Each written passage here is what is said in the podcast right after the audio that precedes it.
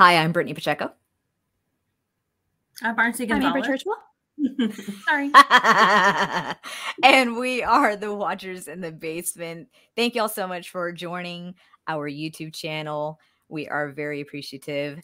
We are bringing to you part two of season four of Netflix hit series You in a one episode wrap up.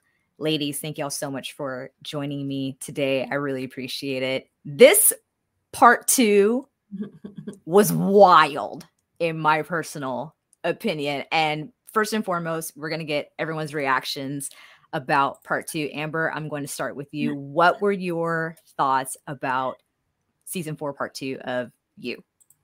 Uh, loved it because I feel vindicated. um, Rightfully so. yeah. Um, I am so happy about all those little nuggets that I caught and that I mentioned. Um, once uh, Marcy, once you introduced that theory, like I'm so happy because I was a little like when um when we had the w- w- killer confirmed of who it was. I was like, ah, wah, wah. But okay, like I was just, just a little bummed, and then um as the story progressed, I just oh, I got so happy. Um, did a little fist pump in the air as it happened. It was great, and um, yeah, I really really liked it. Uh, yeah. And Marcy, what were your thoughts about part two? I agree. I think part two was a lot better than part one for sure for me. Um, also, like Amber, I was like, oh, like I saw that. Like I knew that was gonna happen. Um, so I liked that. Um, didn't love some of the things that happened at the end that we'll talk about, but um, yeah, some of those um twists and turns. I was like, oh, okay, like I kind of expected this twist, but then they would show another twist and was like, oh, I wasn't expecting this particular twist. So that Mhm. was good. Like me watching it, it was just kind of like this emoji and like the head exploding emoji. um, but it was good. I will say that this is probably my favorite season of you so far. I agree. And I feel like with this season, part one was obviously the very much of a setup. Like, here's the new storyline, here's the quote unquote new character of Joe Goldberg, aka Jonathan Moore. Here's what's going on with his life. He wants to have a holiday from the life that he's known back in America, wanting to start fresh. And then, like, all these things start happening.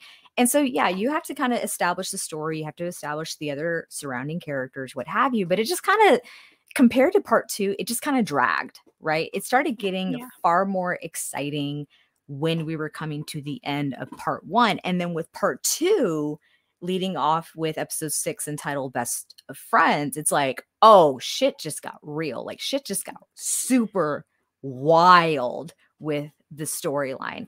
So, how we're going to talk about part two in this wrap up episode is simply this we're going to break down um, just a few of the characters that really didn't have much storyline altogether. We're going to talk about the new character that was introduced because this new character has a lot to do with our leading actors of our leading characters of Kate and Joe. Uh, but there's a couple of other secondary characters, if you will, that did have pretty major storylines, if you will. So, first off, we're going to introduce a new character, and that is of Tom Lockwood. Tom Lockwood, who is Kate's dad. I was really not expecting actually to ever see him in this, these episodes, but it only made sense. Obviously, there was a lot of talk Mhm. surrounding him towards the end of part one. So, Amber, starting off with you, what were your impressions when we first met Tom Lockwood? Um, I was mostly just going along with the vibes that that Joe was getting. Like, hey, this guy's clearly dangerous, but also, hey, he's charismatic. Like, as I was seeing it and hearing it from Joe the same way he was. So it's like, I'm not surprised that he could, like, immediately had warning, this guy's a threat, warning. Um, because I did too. Like, this, especially from what we've already heard from about him, that he's like this huge looming figure and um has his hands in a lot of dark circles of society. I um I thought it was interesting actually getting to see him, but like you, I didn't think that we were going to ever really see him, or if we do, it's going to be for like a couple scenes here and there or over the phone, never like in person. And Marcy, did you think that Tom Lockwood was going to have a bigger role as as he did? By the way, I failed to mention that the actor who who portrays Tom Lockwood is uh, Greg Kinnear. Now, I I can recall him as of recent from the Nicholas Sparks adaptation of uh oh what's that Miley Cyrus movie with Liam Hemsworth. Oh, um, the last song or something. The last song. Thank yeah. you. That, I that's saw it on like his IMDb because I was looking yeah. up all the stuff he's been in. That's that's the most recent movie that I can recall Greg Kinnear from, which he he was a phenomenal character in that movie. So, but overall, like what what did you think of how much how much screen time we got from Tom Lockwood? I didn't think we would get as much that he would get as much screen time. I also wasn't expecting him to be American for some reason. I was just assuming that he was British. So like Greg Kinnear shows up and I was like, he's American. I was like, are they gonna have him like doing a British accent? Like I don't think I've ever heard him do one. Uh, and then he just opens his mouth. And I'm like, oh, like this guy is American, so it must be her mom that is British. But um, yeah, he's a great actor. He's typically like the good guy in a lot of movies and shows. So it was really interesting to see him play a little bit of a darker character. Um, and kind of like you, Amber, I was kind of learning about him as Joe's talking about him. And I wasn't expecting him for him to drop like the hi Joe thing. Like as soon as he did, I was like, oh, okay, first scene, like out of the gate, we know that he knows who Joe is. So um, it was a very interesting character, but also we've come to know, obviously, that Joe is an unreliable narrator. So I'm interested to know, like, how much of that was like Joe's projection of Tom, and how much of it, like, was he actually like this bad guy or villainous? Um, but no, I think he did a great job. And, and I like how you mentioned about how Joe kind of fails to be like the most straightforward type of narrator in in part two because yeah, stuff gets wild and stuff gets very muddled when it comes down to Joe. And, and he's so and, biased. Yeah, incredibly, incredibly so. And uh, you know, while on the topic of of Tom Lockwood, I have questions. Of course, like I don't feel this part part two of season four really kind of ironed out a lot of these issues with what we experienced in part one. There are still things that either just weren't fully developed in terms of characters or just storyline development, that kind of thing. But I felt like with the introduction of Tom Lockwood, it's like, okay, cool. Like we've heard about him. We know he reveres Kate as his favorite daughter she did a bad thing when she was working with him, right? And mm-hmm. there's animosity between between the two. But for him to just kind of like come out the gate with like, "Hello, Joe," and I'm like, okay, man with lots of uh, lots of resources, obviously. Mm-hmm. Think Love Quinn, right? Unlimited mm-hmm. resources, unlimited power, if you will. Like it wasn't very surprising that. Yeah he knew Joe's true identity. But the fact that he knew, or at least speculated, that Joe had killed his wife, he was just gonna let Joe continue to date Kate, like without any right. like problems whatsoever. Kate, who is quote unquote his favorite daughter out of his seven ch- children, like who does that? like thoughts, Amber and Marcy. Amber, if you'd like to go first, please do. Um well, yeah, I was a little um I, I, I don't really know because a lot of it is him from what we see throughout this this part of the season is that yeah, she thinks that she was being independent and having a lot of her life, but all of her boyfriends, every all of her jobs, every single like step of her life has been curated by her father. Mm. So I wouldn't be surprised if he knew the moment that Joe moved around, it was like in her circle. And then the like as things progressed, you know, he's been watching him, but I'm surprised um I was surprised that he let it drop so early. Mhm. I thought he was going to like, I guess, tease Joe a little bit more with it. Um, but I wasn't surprised that happened. Like it makes perfect sense. But um I w- and like like I said, I, I, in a weird way, I was not surprised that he let him continue to date his favorite daughter because I guess part of that is a little cocky of oh I got it handled regardless. yeah.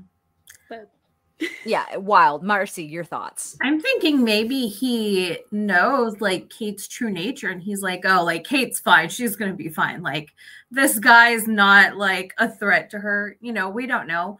Um, but also, I thought it could have been maybe part of another twist. Maybe Joe was imagining that Tom said this, and maybe Tom doesn't know this. So that could be another possibility. They didn't really explain that at the end of like Tom's storyline. So we don't know yes or no. Um, but that could be another possibility. But uh, I mean, it seems like Kate also has protection everywhere, even if she's not aware of it. Um, so even if Tom did know that Joe killed Love and he's this dangerous guy, he probably has so many bodyguards around her that he's not even worried about it. It did definitely seem to be of that nature because I think by revealing upright uh, up first foremost and that he knew who Joe really was, right? And then to say, "Hey, you're basically going to do my bidding because otherwise like I'm going to reveal the truth about you, right? Like you faked your death in order to come over here and start a whole new life. So, I mean, talk about blackmail. Obviously, it, it goes out with that goes without saying. Sorry. And I I just I was like, wow, like this is how we're starting our our introductions, like meeting meeting the parent for the first time at dinner in a public restaurant. And it's like, hello, Joe. And it's just like, oh, okay, like this is this is what we're doing. Like that's that's great. Um, but yeah, the fact that Tom Lockwood wants to know more about Rhys. Rhys, who the last of part one, we found out that he made his formal announcement to run for mayor of London. And it seems that Tom, you know, wants to know more about Rhys and what Rhys may or may not have on Tom Lockwood as as a business person, right? Mhm. And it's just kind of like Joe, I'm gonna make you do the dirty work for me. Otherwise, I'm gonna reveal who you really are. And then it, it looking back on it now, it does make me wonder how much of this was actually legit because Joe's narration is probably not the best in part two based on what we later find out to be revealed and but we we will we will get there we will get there we just got to Mhm. co- cover a couple of other Mhm. characters before we get there y'all so yeah that was that was really fantastic i mean he had he uh greg kinnear had some great scenes Mhm. with kate kate alone and then joe alone like you could see and you could I- in my opinion you could see and feel just how much power he Yeah. actually has like when he broke it down for kate Mhm. about you've never actually achieved anything on your own Right. talk about like stomping on your your achievements right like just bringing you down Mhm. holy shit like what type of parent does that like you're only here like up here high because I've deemed it so. I made the phone Mhm. calls. I made sure you had the right internships, the right jobs. You know what I'm saying? But I also want you to head up this museum back in New York. it's like I'm going to deflate you. I'm going to berate you. But I also want Mhm. you to come and do this thing for me. Yeah. Who does that? Who does that? Like what kind of parents, very sick-twisted controlling does that? Yeah. Yeah. Helicopter psycho billionaire parents. Trillionaire parents. I don't know. Uh, for real. Tom Lockwood does that. Uh, sh- quick shout out to uh, Nick and Claire from Walking with the Woods all the way over in the UK. Appreciate y'all being here. Um, hopefully, y'all have finished part two of season four of You because we are definitely going to break it down here. So, love to have your input And we're gonna have spoilers. for sure. For sure. Spoilers. Tom Lockwood. Uh, yeah, that man tripped me up. But I, I for one, I felt his power. Mhm. Like I felt like this man can command not only a room, but he can command the world. And everyone should rightfully fear Tom Lockwood and what he's capable of. Yeah. But Joe He- really didn't. No, I felt like he did a really good portrayal of showing how like calculating he was, but also like how it's so easy for me.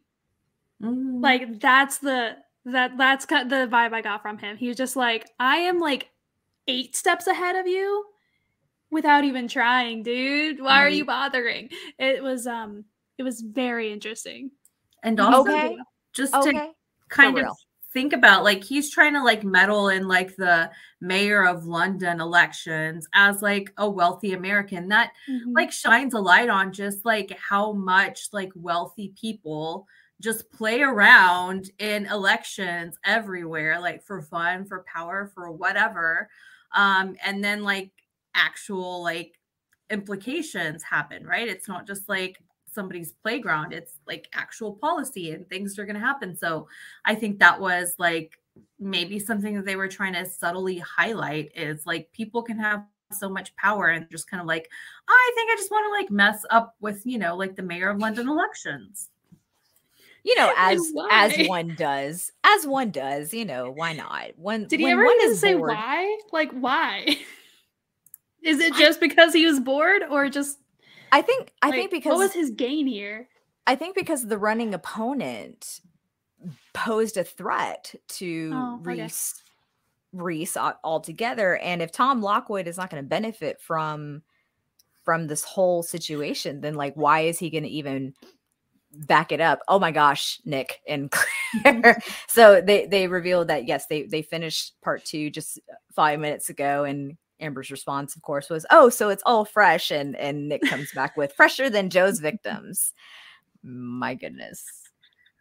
My goodness. Y'all are wild. That's fantastic. Yeah. So Tom Lockwood, Tom Lockwood is is at this point a, a force to be reckoned with, but because he has like a very I won't even say toxic relationship with Kate. There there's definite animosity between the two. Kate clearly does not use the Lockwood name. She wanted nothing to do with her father after she later comes to find out that she was the one who made the decision about I guess poisoning the water supply that caused all these kids to fall ill with cancer Mm. and she's always felt guilty about it and I guess in lieu of that her father tried to like make amends by creating all these charities blah blah blah but she ultimately wants nothing to do with the Lockwood name and the business right? So because she gets upset with him and i'm kind of like divulging from my my notes and getting ahead of myself he does something to basically make her upset. And anytime anyone upsets a person of interest in joe's life he's going to step in right? So tom lockwood's not long for this world. Like let's let's just Nope. be real.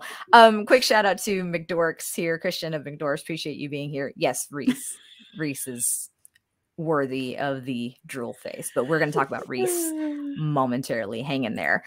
Um with tom lockwood not being long for this world amber what did you make of the situation that joe and i'm just going to say joe joe comes up with um i don't i don't want to give too much away right off the top of the show but anyway yeah, it's hard not to bring it up. i know i know Um joe's inner demons So, um, why doesn't he just go into his one true profession of being an assassin? Like, this is his one true, like, this is what his, this, that, that is his dream career. Let's be real. Um, because at this point, there are, um, two people who know about, um, Joe's, uh, bloody activities. Mm, So that being Rhys and uh, Tom Lockwood. So which both of them charged him with killing the other. Yeah. And um I'm just I just that that was the only thing that went through my mind. I was just like he just needs to become an assassin at this point. That's just his that that is the the career for him. He's very skilled at it too. I think in that Yeah. scene, uh, Brittany that you're talking about, I was like, wow, like I mean, we know that he can kill people, but that scene was like, okay, like you have some skills because Mhm. he's up against like some formidable opponents that you know Yeah. we might think are bigger and stronger than he is. But Joe's like, mm, no, um, Yeah, 'cause- no match for Joe at this point. Yeah, because I mean, before the love, the, like, um, Love's family was kind of like the biggest, I guess, opponents that like had such a big popular name, so they had constant eyes on him. But now that there's technically he's you know stalking Rhys, Rhys. I, I- I don't know what to call proper Rhys, whatever. Um, Rhys Prime. Um, Rhys Prime. uh, that's probably the best way Um, we're gonna have to refer it to. Yeah. Okay, I'm going with it. Um, Rhys Prime. He's like following him, and I mean, he's running for mayor of London, and th- so obviously there are thousands of people around him and eyes on him. People have a schedule. People have him on camera. Like he's being watched. And then we have Tom Lockwood, who we know is insanely well protected and well guarded. Like he, even Joe with his like uh, insane investigating skills, couldn't like stalker his way into this guy's life. Like it is, but he's like these are high targets, and um, yeah, it was impressive. Like how how do you accidentally become good at murder? Yeah. Practice. Yeah, Practice. Jinx. Yeah. Uh, to answer a question from uh, Walking with the Woods, I was confused if Tom actually asked Joe to kill Rhys. We never saw a f- true flashback for that scene like the rest. So that does pose a very good question. Um, it was one of those things where I, I would want to talk about it when we start talking about Joe and Kate because their storylines kind of coincide. Uh, personally, and ladies, I'll, I'll come to you afterwards. Personally, it's very muddled to determine whether or not anything that actually happened is real truth outside of what Nadia encountered and the character that she's working with and we'll we'll come to that in a moment however it's it's to me personally it just seems very very hard to determine whether or not Joe actually had any real encounters with certain characters based on what we've learned about him. Uh, Marcy, I'm going to turn to you. Do you think the encounter with with Tom Lockwood was real? Did like, do you think he actually asked Joe if he would go and kill Rhys or not? I I don't think it was all real and I don't think like maybe like he had him do that because I think there would be like yes, like murder is like a very like extreme thing, but all he had to do was ruin Rhys and like that would get him out of the way, right? Like he would no longer be a threat. Um so you could make the argument that like why would you need to kill Rhys to just get him out of the way? However, later on we also see that maybe like murder is not above Tom Lockwood's MO to get rid of a certain threat or a certain threat that somebody else has. So um it's hard to tell. Amber, what are your thoughts? Um, I don't. I personally am going to say I don't think it's real. Um, because I think at this point, once you know Joe has already seen that it's Rhys, I'm to use air quotes here. Rhys, um, was the was the well, I'm trying to frame him and stuff like that. He honestly like, okay, this is a threat to me. This is a danger to me. I am going. So I think it was just his own way of trying to get him out of the way. He's just like, okay, um, I am currently, I'm feeling very trapped and like uh, by Rhys to target Lockwood, and so what better way to get rid of Lockwood than have a re? I mean, sorry, get rid of uh, Rhys than have Lockwood also have me aim my sights at him too. So it's just kind of like I, I I know it sounds so convoluted as you're saying it, but I think he's just was feeling very very trapped and was like, "Hey, I'm just going to try and kill both of the obstacles in my way." no, I can I can totally see that just because of what's Mhm. later revealed about Joe. And once again, for those who are watching live and tuning in for the replay, we will cover it, but we want to get through a couple of other characters and side stories before we come to the top two, which are Kate and Joe. So we will come back to these topics shortly. So yes. once again, the new character in part two is Tom Lockwood, who is Kate's father.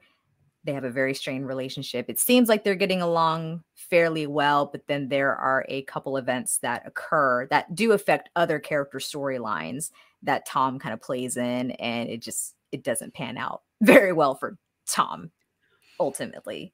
He's not long for this world. Spoiler alert. Uh, real quick, I just want to cover Blessing, Sophie, and Roald, who are part of this Oxford Mhm. group. They really don't have much story when it comes down Mhm. to any of this season. I mean, we did see Roald have the encounter with Jonathan Moore out at Hampsey. Mhm. Roald suspects that he's the uh, Jonathan is the eat the rich killer and what have you. But ultimately, after what occurred at Hampsey, Roald's kind of like, oh, sorry, like you're not the eat the rich killer. So he tells Kate in the beginning of part two that, you know, he's leaving the country. He's going to go escape. He's going to go like away until this whole eat the rich killer story like fizzles out. Right. So we Mhm. don't hear or see Roald for a period of time. Blessing and Sophie are just kind of like here and there. But again, they don't really have much going on with Mhm. their storylines. Like they're just they're less than secondary characters. Like I guess you could say they're tertiary like- characters. They're more. Um, I feel like there are more comedic cushion characters. See, Like I they're wouldn't just there even to go that far. things. Like it's just yeah. But because they were barely even, yeah, I would say tertiary characters in the uh, first half, but in the second half, I feel like, especially with the whole while while they were high and Roald, and uh, Jonathan slash Joe was going through like the back and forth. I feel like at every single time we saw them after that was just comical. Yeah. Like it was just there to give us a chuckle. I, I mean, I personally wouldn't give him even that much of a regard of kind of comic relief because I just, I virtually don't feel they served any real purpose whatsoever. Now, Connie, Connie, who's also part of this Oxford group, had a little bit more story than the other characters I mentioned previously. Outside of just not having an alibi as to why he couldn't Mhm. be the eat the rich killer because he you know he's high all the time he's got a drug problem he acknowledges it but the fact that like he goes to joe and like asks him for help Mhm. he's like you know you helped out lady phoebe put a pin in that we're going to talk about that when we talked about talk about phoebe. You know you help lady phoebe help me like say the words to me to help me overcome this this problem. And so like in this act of desperation if you will marcy with connie reaching out to joe you know joe's already got his issues right he's he's got his issues with rhys Mhm. air air quote Rhys. And Connie kind of presents an opportunity. When all of this was unfolding, what were your thoughts on the interaction between the two? I thought that for some reason in part one, they were making him like kind of very in the background. So I thought maybe one of the twists was that for part two, he was actually going to like play a much larger role than he really does. So when they Mhm. started kind of incorporating him a little bit more, I was like, oh, okay, like maybe they are going to make him part of a larger storyline. But um, it was just funny, like their whole first interaction when he's asking him for help and just telling him about all of his troubles like you really start to feel bad for the guy you're like well like you are like very very pathetic and you must be feeling very pathetic if you're going to go to jonathan who like you barely even know like you've been making fun of Um, like you Mhm. stooped that low. Okay, like we feel for you. Um, but then I love how Joe kind of sees that as an opportunity to um, be like, you know, maybe we can point suspicion away from me, um, even though like maybe that doesn't entirely pan out. But I thought for a second there that Connie was going to play a much larger role than he really ended up doing. Mhm. Yeah, for sure. And there comes a point, uh, as previously mentioned, that there's an opportunity for Joe to maybe frame Connie for the eat the rich, eat the rich killer murders, right? Mhm. And Joe is told by air quote Rhys to basically frame somebody mm-hmm. else for let's say Simon's murder because we still we we see that Simon's ear is still present. It's been frozen. and in order to take the heat off Joe, Joe's got to put the blame on somebody else and that possibly is is Connie. Did you think that that was something that Joe was actually going to follow through with? No. Just flat out no. not for me. Um, I think it was more just um I don't think out of compassion he pitied Connie. I just more think he was just like, wow, you're kind of pathetic, dude. like uh and also, I mean, he did try to kind of like reason away, well, like he'd get the help he needed. Like he he he did try, and then also like later on when once it is settled and he finds out that he did get uh the help that he needed, it's like he's like, oh okay. Like he's just Yeah. I don't think he had as much conviction in it. I think it was more just he had pressure outside forces For sh- from Rhys. For sure. I absolutely agree. But we'll we'll kind of circle back to Connie uh, in, in a little bit. Let's talk about Lady Phoebe and her person, Adam. Quite honestly, and, and Marcy, I know I've seen you post memes about Lady Phoebe on your Facebook about how she's literally the most likable character in this season. I, I 100% agree just because Yeah. I just I loved her. Actually, Mhm. her her storyline isn't completely well developed, but for Mhm. what we got, I think I, I actually really enjoyed it. So Lady Phoebe and Adam, they don't have the most stable of relationships. We clearly know and see and understand that Adam wants to marry Phoebe in order to have access to her money because he flat out told Joe, I, I will never be without money. Like that there, there's just no possible way. But he's he's doing that knowing that Phoebe doesn't feel safe. Phoebe feels that she has someone who's always watching her, stalking her, what have you. And so there's like this event of Kate's. It's a charity event where everyone, of course, is invited. And Phoebe is told by a waitress who kind of kind of you kind of think she's posing as a cop that hey i need to take you to this to a safe room right well this woman we recognize because Mhm. she's the same woman that we've seen as a photog outside of Simon's funeral, outside of Sundry House, what have you. Her name is Dawn. Okay. And Marcy, when we talk about Dawn and Mhm. Phoebe's relationship, I say that with air quotes. Did you feel at all that this was maybe just something pulled from left field and just kind of rushed? Like, tell kind of uh, explain Mhm. who Dawn is, what's happening with her and Phoebe. Yeah, so Dawn is a huge Lady Phoebe fangirl. Apparently, she follows her on Instagram. She knows all about her. Um, she thinks they're BFFs in her head.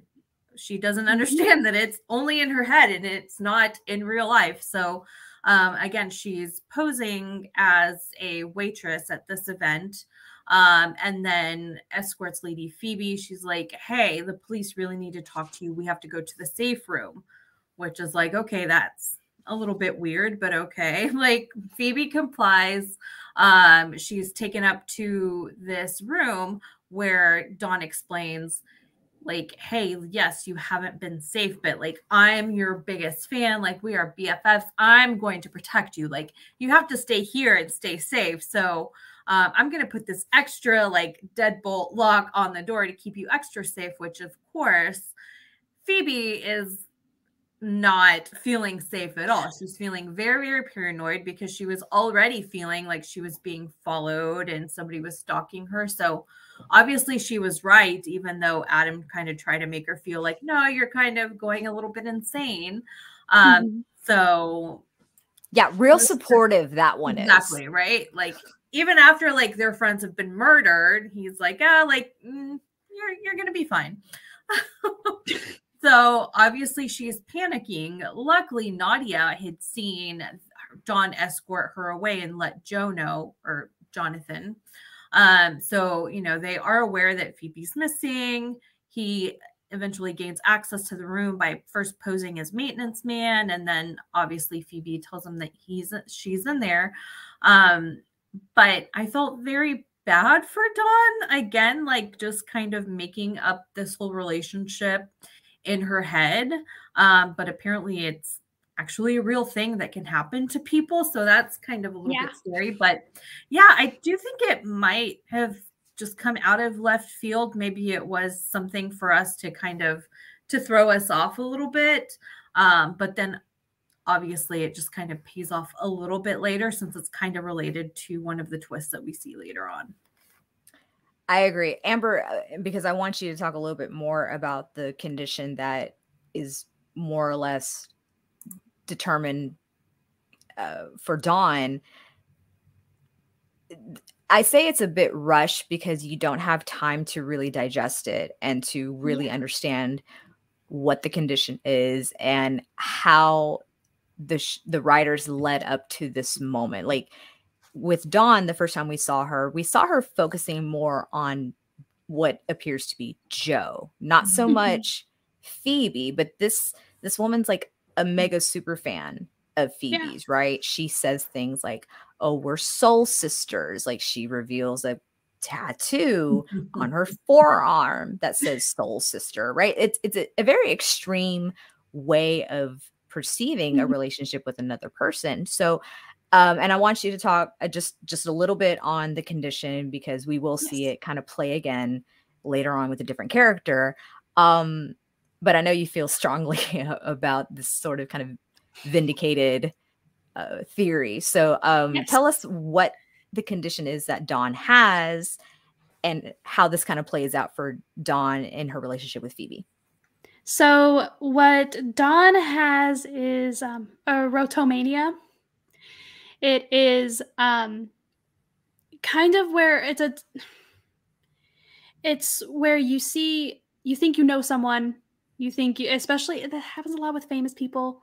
Um like in this exact situation she bonded with her and it wasn't just like that i was a fan of her. It's no i relate to that mm-hmm. person like we have this this this in common and it's it's fine to have things in common with people you admire but erotomania is obsession about that to where you fabricate and connect dots that are not there. Like she actually now um when you mentioned that tattoo, she invented in her mind that Phoebe had a matching tattoo of that. So she even like brought out uh, Phoebe Phoebe's arm and was like, "What happened to yours? Did it heal over? Oh, like we can fix that." Like she, because she fabricated that that wasn't real. And then same thing with um I don't remember where it was, but Phoebe posted a sunset, a sunrise, and she's like, "I know you were thinking of me." Mm-hmm. Like, no famous person with like a billion followers is targeting one specific person. like, it's. Just, I mean, if they are, damn. yeah, lucky you. but exactly. No, it's um it's very very interesting and i thought it was a good way for them to i guess um, introduce erotomania for later on but mm-hmm. um i and show kind of like what it can do mentally because mm-hmm. what dawn fabricates and um in her mind is and it presents itself differently than it does in um, later on with Joe. So yeah, it presents itself very differently, and that's because Joe has another another underlying issue that I will love to talk about in a minute. We're talking about Dawn. Yeah. Um. So I thought it was very very interesting, but I I did feel like it was rushed. I genuinely for a while I thought it came out of nowhere for a second just because of I thought she had something to do with the Lockwoods. Mm. Like I thought that that's why she was so fixated on Joe. yeah. Mm. But then, you know, this happened and I'm like, "Oh, okay." I can under I can understand that theory about being involved with the Lockwood just because of how much information was revealed by Tom to Joe. But then I I I think I heard or read theories of people who believe that she was affiliated with the Quinn family. You know, we Yeah. we saw that that private investigator um I can't remember uh what his title was referred to but anyway how he was tracking joe obviously when he first found marianne in in london and, and what have you i i think we all kind of felt that dawn was more fixated on joe than she was on phoebe for me there wasn't enough like breathing room to Mhm. make you see and understand oh she was really there because of phoebe not Mhm. because of joe like there Yeah. was different inst- i mean and, and it's kind of hard to say because the time that we did see dawn it's because joe and phoebe were in close proximity so Mhm. but you're made to in my opinion you're made to believe that she's only fixated on joe to me and i can i can almost relate everything back to season eight of game of thrones there just wasn't enough breathing room like Yeah. to make you flesh out a storyline and mm-hmm. believe it and and really say you know what? I get it. I get the mm-hmm. understanding of introducing this condition because before this episode i never heard of the condition at all. Like truth be told i i, Yeah. I don't know enough about mental health illnesses to say like i'm an expert and i never will. But this was something for me that i was like oh okay like that's a thing people do suffer from it apparently very deeply Yes. and i just i didn't make the connection of or i just felt it was just too rushed to make the connection to that of Mhm. joe's character it, it- again it's one of these parts and one of these elements in part two that i felt like it wasn't completely ironed out you know what i'm saying like had it been introduced in maybe part one and kind of fleshed out a little bit more i think i would have believed it a little bit more not felt it was so rushed Right. Yeah. So Dawn, uh, because of of this kidnapping, Phoebe obviously feels very threatened.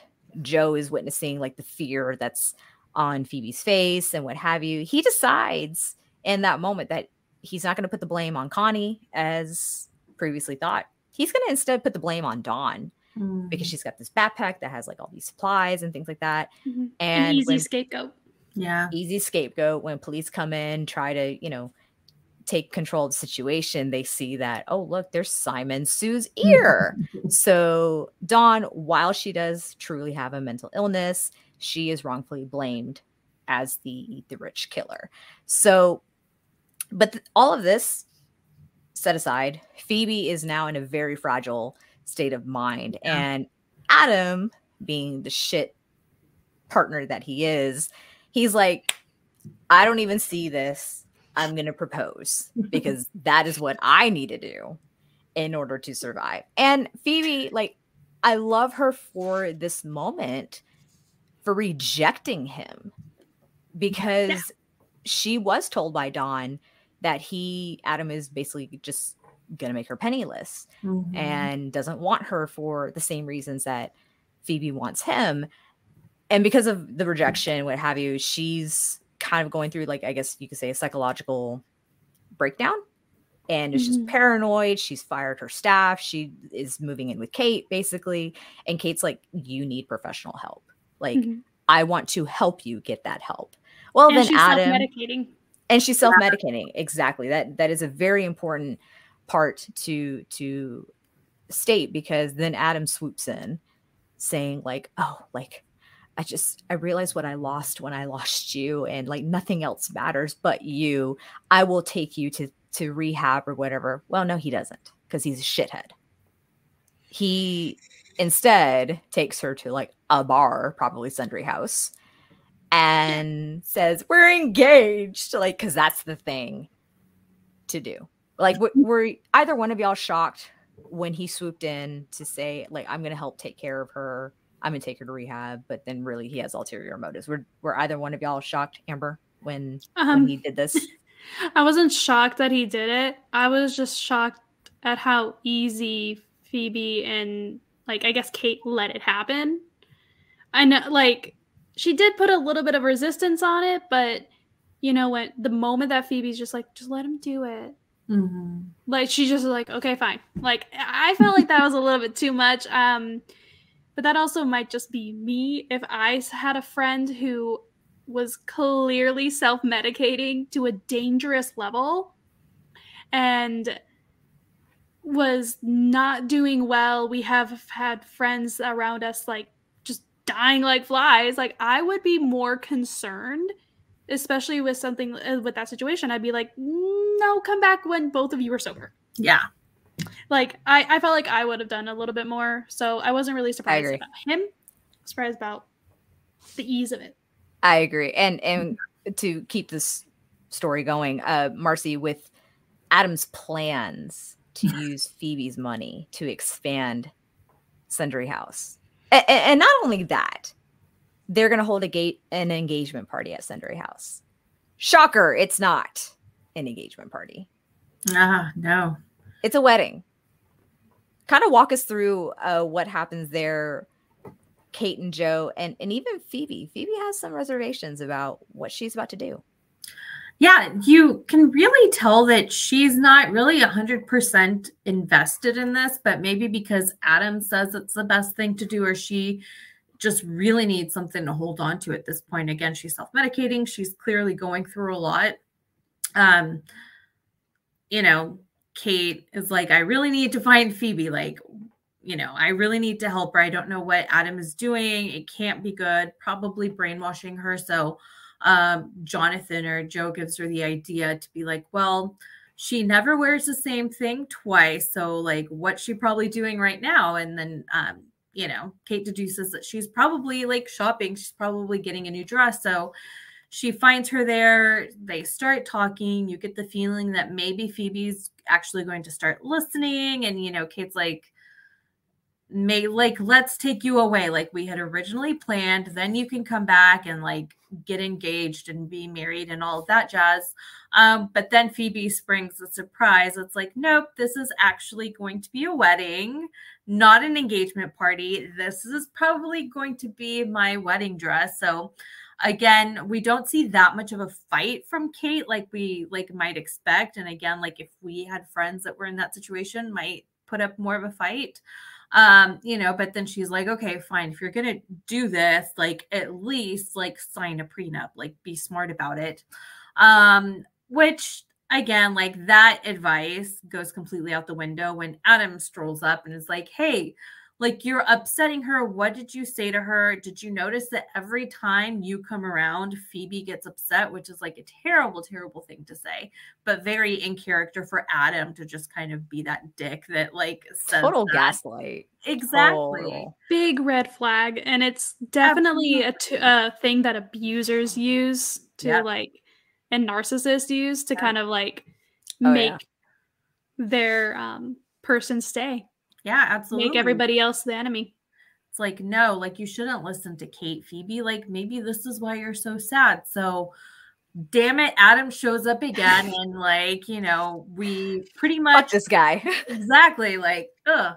So like it's pretty much going to be a done deal. We know that, right? Like, okay, they're probably going to get married now that Kate hasn't been able to get through to Phoebe. So um, I didn't love this part because again, it's like a woman that's clearly, clearly struggling with mental health mm-hmm. issues, mm-hmm. and then like seeing somebody take advantage of that, and that's somebody who is supposed to love her and who is supposed to be protecting her. is the person that is making her mental health issues worse um, and then being really opportunistic and being like okay like what can i get out of this Mhm. you know her whole mental health crisis Yeah, Mhm. Adam definitely is like the predator in all of this, taking advantage of Phoebe and her fragile state of mind, knowing that he cannot or will not ever be without money. And the only way he knows to secure financial stability is to marry her. And so, despite all efforts of Kate and Joe at the engagement slash wedding party, it they get kicked out and the wedding happens regardless. But then you see like a change in Phoebe. Like sh- the moment that they kissed at Mhm. the altar, like she's just like, I don't know if it's a regret or the, the second guess kind of thing. But Adam's like, Mhm. oh yeah, look at me, I'm married, whatever. And she leaves. She leaves, but we later find out Mhm. that she is wandering the streets and people like she's been admitted somewhere. Mhm. And this is where we kind of come back to Tom Lockwood because Kate reveals to her father that, you know, what's happened with her friend. Well, without actually saying to her father, I need you to get involved. Tom Lockwood gets involved. Of course he does. and as you do, obviously. Well, while Phoebe's getting her professional help, long overdue, Adam is hanging out with the dominatrix, as you do. You know, you're a married man. The next thing you do, you're going to hang out with a dominatrix, right? have to celebrate the wedding by Sure, sleeping with another woman sure. I mean, not? they he she did say that she loves all of his pansexualness, but okay, like, uh, okay. you're not Well- even concerned that your brand spanking new wife is admitted. You're over Yeah. here just not even going to visit her. Just L- listen, Adam has needs too, apparently, because he get he does get seemingly excited when two two I think it was two uh, men who walked in, mhm. and he's like, "Oh, like you know, are we we doing this?" And and they start pulling out weapons, and it's like, okay, like this is a little bit too much. safe Come to find out, come to find out that these people were hired by none other than Tom Lockwood. And the newspaper headline the next day is that Adam's been killed. Did anyone shed a tear for Adam, like just out of sheer curiosity? No, anyone at all? Okay. no but i, I did have a expecting that no. Um, I was the second that they started taking out weapons. I was just like, oh, finally, thanks. Um, I just wasn't. I just felt bad for Phoebe because she was gonna Arguably find so. out, and that's that. That was it. That's the only emotion I had was just sadness for Phoebe. Marcy, did you feel the same about Adam Adam's death as you did about Gemma? Because like for me, Gemma was like, thank Mm. God. not yeah maybe not so much or maybe it was on a different level but i wasn't expecting it to like go to murder but i was like okay like i'm not upset by this but adam really like played the fuck around and find out find out game and like it ended badly for him so he probably Yes. should have just like stayed getting golden showers from bus boys instead of trying to introduce some assassin dominatrix oh my God. Yeah, man's got some kinks though. Um, Uh, not anymore. not anymore. But it doesn't all end bad for Phoebe. Not at all. She actually is probably the only person in this in this season who came out with a happy ending. I say that yeah. very light lightly because I think the jury's still out for the two main characters. But uh that's that's uh, hopefully one more season to come, in my opinion. Uh Phoebe, you know, getting out of rehab or wherever she is, realizes there's nothing left for her in London. She doesn't want to be Lady Phoebe anymore. She goes to Thailand. She goes to Thailand and she's going to be an English teacher to children. And Good for her. hopefully lives a happily ever after life. So yay for Phoebe! Like She yay looked like she was having a blast, and She I love that for her. Good for her. me too yeah yeah. I I definitely think that in terms of eh, not really developing someone's character or character story because we never found out what Joe said to her. Like, why dangle that? and never follow through with it. We're never payoff. gonna know. We're never gonna know. Like that drives me in fucking sane. Me too, Like, but Why? Why? Anyway, moving on. maybe it's just to be a joke. It's just because I mean Connie mentioned it later, and then like they and it was a little bit of a running gag with Joe just being like, "What the fuck did I say?" it was a little bit of a joke. Or maybe he didn't even say anything because I think they were all like pretty drunk and high that night. So maybe like mm. he did actually didn't say anything and he really didn't remember because it was nothing of substance. But maybe like she thought it was something of substance and it kind of changed her life. or Yeah, maybe it was, who knows? Or, may, or maybe it was Rhys. Air quote. Oh yeah. I feel like Rhys would have said something. well, We never found out. We'll we'll we'll come back to to Rhys Joe and like Rhys. We'll come back to Joe and Rhys momentarily. Let's talk about Nadia. Um, with Nadia, we're going to talk a little bit about her, then talking about another character, and then kind of talk about them at the same time. Uh, Nadia, who at this point she's now dating Edward, her classmate. That you see, they kind of bicker. They're at that same charity party where Phoebe is kidnapped, and it's at after that moment that Nadia kind of starts suspecting professor her professor Jonathan Moore, right? Mhm. and catches him in a lie about not having read her, any of her pages, right? Which, as you do, leads you to go break into your professor's flat to snoop. Yeah, don't you? I, I I plead, I plead the fifth. uh, you know, when it comes to, next step. yeah, logical next step. Well, she she she you know copies a key in order to get into his flat but then she finds a different key. She finds a different key that's hollowed out in a very appropriate titled book dr jekyll and mr hyde. A Now, little on the nose. a little on the nose a little on the nose. Now listen for me i got super excited when i saw this key because i knew exactly what it meant uh amber i'm, I'm going to ask you did you have any inclination what this key was meant for Um, I'm just like uh, very nitpicky, especially about, about books. So I Mm. actually paused it to read the cover. Um, as as you would yeah, and so the second I saw that, um, and as I will discuss later, once we actually get into that condition, I am really fighting to hold myself back. If you can't tell, um, I have done so. I've written essays and things like that about um, how a certain condition is presented in the media Mm. and movies and films and shows and books. Like that is a hyperfixation of mine. I so the second that I saw the title, I was just like, oh. Okay, I'm not gonna get my hopes up though because I got my hopes up before and then they were shattered. So I was like, don't hold your breath, but you can have that little nugget. Um, yeah, the second that it was revealed it was a key inside of it, I was just like, okay, something else is here. And I just started getting more and more excited. It just kept building. And um sweet vindication. yes yes and, and i'm going to turn it over to marcy because the moment i was watching this scene unfold i messaged you and i'm like is it sad that i'm more excited for this than for the person? Tell us what that item i'm i'm talking about marcy because it's a big reveal. It's a big reveal. I didn't anticipate this to actually happen. I didn't either. Um, to be honest Talk- with you, I'd kind of forgotten about it. You know, just because, like, we hadn't seen it for this whole season. Mm-hmm. Um, you know, and Joe kind of told us before, he's like, there's always a box. I'm like, there's always a a box box.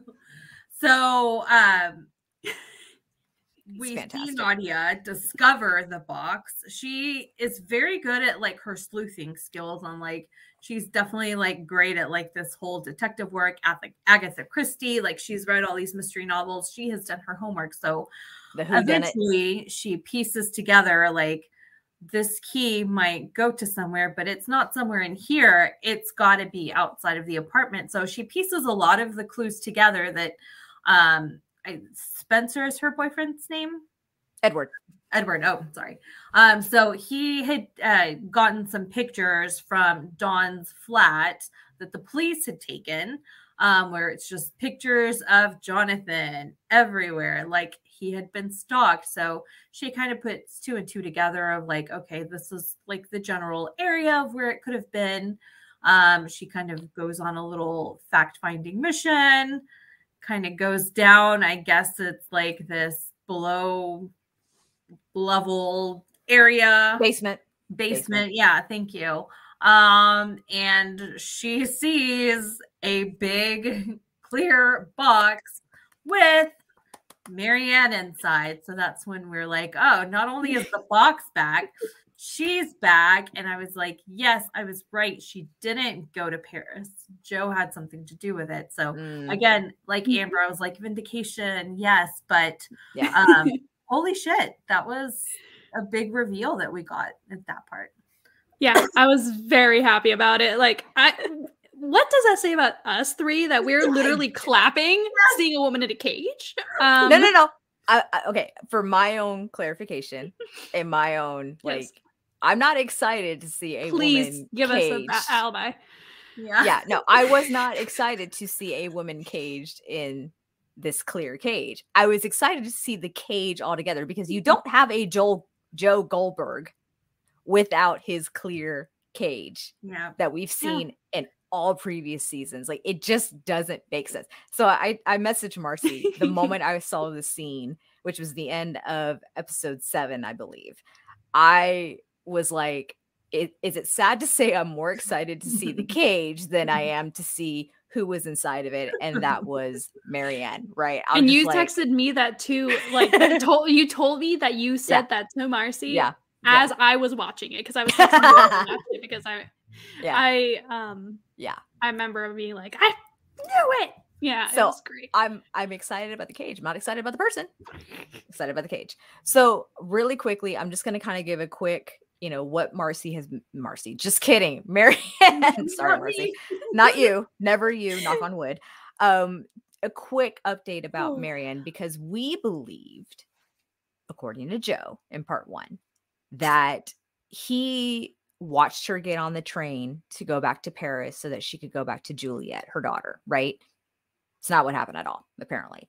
Apparently, according to Marianne, she was drugged before she got onto the train, and Joe kidnapped her, took her to a house where she woke up, but he's not himself. Like, he's so fixated on listening to this audiobook or like watching interviews, and it's that of Rhys Montrose, right? and she can't get his attention like she just she just cannot hold his attention whatsoever this is someone whom joe says is basically the love of his life right like he kidnapped her because he feels some type of way for her but yet he's so fixated on someone else entirely well she knew in order to stay alive she needed to play the game right eventually he takes her from the house that she was in to the cage and you could just see his demeanor was completely different. Like he even says to her at one point, Joe's not here. Like he'll come back when the other one is through with him or something along those lines, right? You, you just knew he was battling something from within. He would visit periodically to bring her food. Now, the food is the Indian food from across the way, which is that same red bag that we always see him with, which was part of the photos that Marcy was talking about that Dawn had. And eventually he just stopped coming altogether, right? Which left Marianne, one, she had a broken arm because she tried to fight off Joe. She broke her arm. He did not properly set reset it or anything like he that. did nothing. He did nothing. He absolutely did nothing She for the had to do it person that he loved. She had to do it herself. But when she's, you know, getting her food or whatever, she sees that there's painkillers in the little box that, you know, they transfer food, you know, in and out. Well, we know that Marion has had an opioid uh, problem, right? And for her, it's like, oh no, I'm not going to fall back. So she has like these kind of, I won't say halluc- hallucinations, but like she talks, quote unquote, with her daughter and in the form of like telling a story about the nightingale and the fox and like things like that nature, right? Mhm. And Juliet's like her saving grace. you know, trying to Mhm. encourage her. And Marianne is left to like ration her food and water just until when and if Joe returns. Well, then after all that, it's Nadia who finds Marianne in the Mhm. cage. And she's just like, we got to get you out. We got to figure out like what to do. Marianne is warning Nadia about who Joe really is and what he would do if Nadia were to be discovered, right? Mhm. So they come up with a plan, right? The plan is to kill Joe. As you do, obviously, right? As you do. Um and and I'm just going to kind of go through it so y'all fill in if I'm if I'm missing some key elements. I just want to fill in and say that that whole sequence of her telling the story of what happened Mhm. and the going back and forth between what's actually happening in the cage and then like her talking to her daughter beautiful Yeah. absolutely gorgeous My god. the song the Halsey song that the they chose song. The song that went along with it. Perfect because I like that song in general. So when I, I heard, I was like, "This is great." Um, I, it was beautiful, amazing, loved Yeah. it. Mhm. I absolutely agree. Like the the montage of just her like day to day, hour basically hour by hour in the cage when she knew he wasn't coming back, and like she's having to ration her food and trying to pass the time by making paper cranes out of the bags and whatever. It was just it was intense. Like it was intense. Uh, but like I said, when Nadia comes into the picture and she, you know, she herself discovers who Joe really is, you know, they make that plan. And initially it's like, okay, I'm going to go get ketamine. We're going to drug Joe. I'm going to get you a knife and you're going to stab Joe to death and make your great escape. All the while, they don't know the key key code to get her out of the cage, right? Well, it seems that that plan's not going to follow through. Marianne decides that all is lost because when Joe finally does come back, he's texting the babysitter, air quote, and finds out that Juliet's grandmother from the father's side is taking custody because Marianne hadn't been in touch. They thought she fell off the, the wagon again. And Marianne has now overdosed. And Joe's like, What have I done? Like, what have I done? Juliet is without her mm. mother, but you know mm. what? The only convincing way to make this legit is to take her her lifeless body and put her on a park bench and make it seem like she's a junkie that overdosed. Okay, plausible. But then plan So, B co- like, it's like the laziest cover up that he's ever done. Yeah, yeah. But then like plan B kind of comes into base because what actually happened was that there were beta blockers that not uh sorry, Marianne took to slow down her heart rate, right? To make it seem as if she she passed. And Nadia injects her with I don't know, something to basically just say like to wake her up. You know, she has like an adrenaline. yeah, something like that. Like she she Mhm. actually hasn't OD'd or anything like that. Is to wake her up, and then Marianne gets to go back to Paris without any problems. Yeah.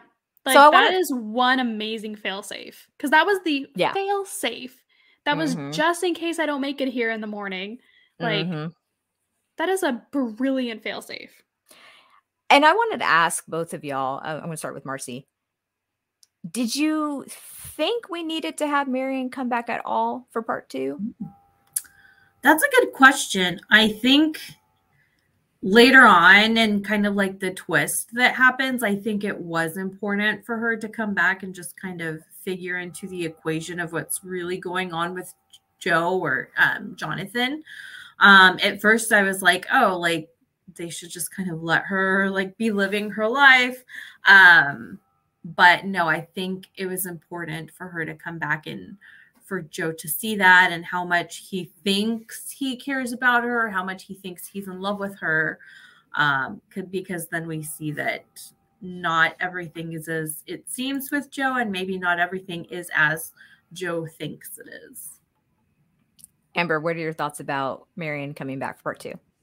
Um, I do also agree that I think it was kind of needed, but I also think it was needed for when the big reveal of what's going on with Joe. for Joe to realize what's happening. He's like, Mm. I am so Yeah. far gone that I completely fabricated what actually happened versus what really happened in reality. Because he completely made that up. He the reason Mhm. that he hasn't been there, like he completely made that up. And yeah, he's like, oh yeah, I was in love with the, I, I was so so in love with her. I crossed the country to, I faked my own death. Like I, I did so much just to be with her, and I let her go, and haven't even really thought about her since. And it just kind of like I feel like it was more of um, you know, cold bucket of water for Joe of, Mhm. about the severity of the situation he's in. And maybe um, now that we know what actually happened, maybe that whole private investigator sent by Love's family was also a fabrication of Joe's mind because he was only there to be like, oh, like, I'm not going to kill you, but you have to kill Marianne. So, like, maybe mm-hmm. he just completely made up that guy too and was like, oh, you know, like this happened when it maybe didn't even really happen. Yeah, That that is and a also great point. the weird ass house apartment place that, that he had Marianne in before that was not his the place he's in now. So Yeah. like where like there is some time where that could have Mhm. been completely fabricated before he settled himself in as a professor and faked this whole Mhm. I- new Yeah. identity as Jonathan. Like there is time for that to have happened. Yeah. it it definitely brings to light everything that you, both of y'all just pointed out i hadn't actually considered about at this point mm-hmm. what is real and what isn't Mm-hmm. especially when it came to the private mm-hmm. investigator that the quinn mm-hmm. family hired who said to him like i'm just tired. Like i'm just tired of doing this type of job. Like i don't want to do this anymore. I don't want to i don't want to kill. And that kind of personifies like or projects like what joe yeah. I say Joe specifically. Not his alter ego, if you will, is is saying. Um, but let's go ahead and dive right into it. We'll come back to Nadia because there's there's a big reveal with Nadia and Joe later uh, later on, and I know Marcy feels some type of way about it. Um, but let's go ahead and talk about Joe and Kate, the big characters in in this whole season, of course. But with Joe, there's this big reveal that sorry, you can hear Luna in the background. That even though he was being blackmailed, if you will, by air quote Rhys, that if he didn't frame another person, that Rhys was going to come back on Joe and say, like, I'm going to put everything on you, right? Well, because of the threat of Rhys and whatever info you know he has on Tom Lockwood, Tom Lockwood said to Joe, like, hey, I need you to go find out what what Rhys has on me. You know, Rhys is is uh Rhys is a complex character at this point, it seems. But there's information that's passed on to Joe that that hey, uh Rhys went home to his ex-wife or something like that and and is kind of hiding out and Joe, you know, you should go over there and and go talk to him. And that doesn't go over very well. Not for how did you put it? Am- uh, Rhys Prime. Rhys Prime. Right? Yeah. Um. Yeah. uh, and and now looking back on it, because I remember even messaging Marcy after I watched this episode, I'm like, oh, this makes a whole lot of sense because you do see Rhys and Joe in one encounter in the beginning of the episode where it's kind of like a public speech and they look at one another like they it's actual eye to eye contact mm-hmm. between Rhys and mm-hmm. Joe but nothing seems to have passed between them. It's kind of like as if okay i'm going to play a different person in public but when i'm in private with you joe i'm a completely different person. I'm the asshole murderer that you know. But then at the very end of that episode when joe does come to the house and rhys opens up the door mind you no cameras no other people rhys is kind of like do i know you and Joe's kind of like, that's funny. Like, really? You're gonna you're really gonna do this now? Closes the door and and Joe asserts himself, uh, takes him to the barn. where Rhys is just he's only got a button-up shirt on And the way that Joe tortures him, like putting what is it, a zip tie or some some Yep. kind of something or other around his you know, you know what, to torture him to get information about Marianne because Rhys had come to his home previously to say, Mhm. like, we have Marianne, like I have Marianne locked up, right? Mhm. sorry about Luna. And and Joe's like, where is she? Where it starts choking him, Sh- starts choking Prime Re- Rhys Prime, kills him. Yep. And then you see Rhys pop up right next to him in in like a Men in Black suit, and I'm like, Yeah. there's a twin. That was the first thought I had. I'm like, oh my god, he's a twin. He killed the wrong twin.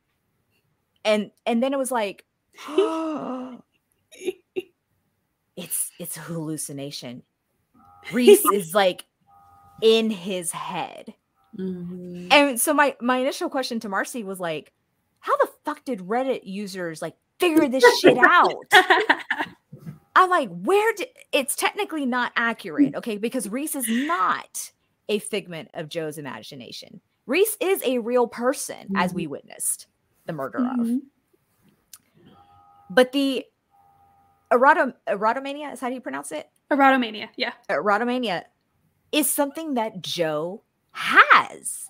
And Yup. he was so fixated on Rhys that he morphed into his own mind.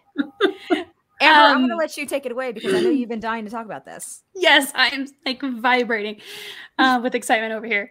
Um, so the thing, the very specific thing that I have such a keen interest in in media is dissociative identity disorder, and um, I, I love it in media. I um, I have done taken many psychology classes, and every single time we actually have to do uh, like a project, I always do it on dissociative identity in the media because media portrays it very wrong most of the time but um common examples are uh, moon knight i like moon knight um actually a lot of um, i've Knight. seen Great i've show. seen several people who actually do have dissociative identity disorder say that moon knight did good Mm. representation in some and a, a lot of the aspects not all of course nothing's perfect but um um, I've, I've seen people mostly being um having a positive view of moon knight while then there's things like fight club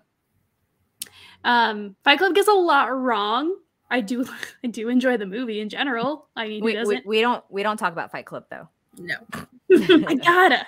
um, but there's also um, there's there's a whole slew of um, of media that has um, this specific. Um, what is the other one? Um, Split. oh yes, the um, James McAvoy movie. Yeah. Um, like the movie as a in general loosely Mm. but it was very very not great way of portraying this disorder Right. It kind of seems like Um, every personality had like their own name, their Mhm. own sort of speech which they, pattern. they can Yeah. that's that that is common that can Mm. that that is pretty normal okay. um that is normal what i didn't like is that they made it more of a supernatural power Mm.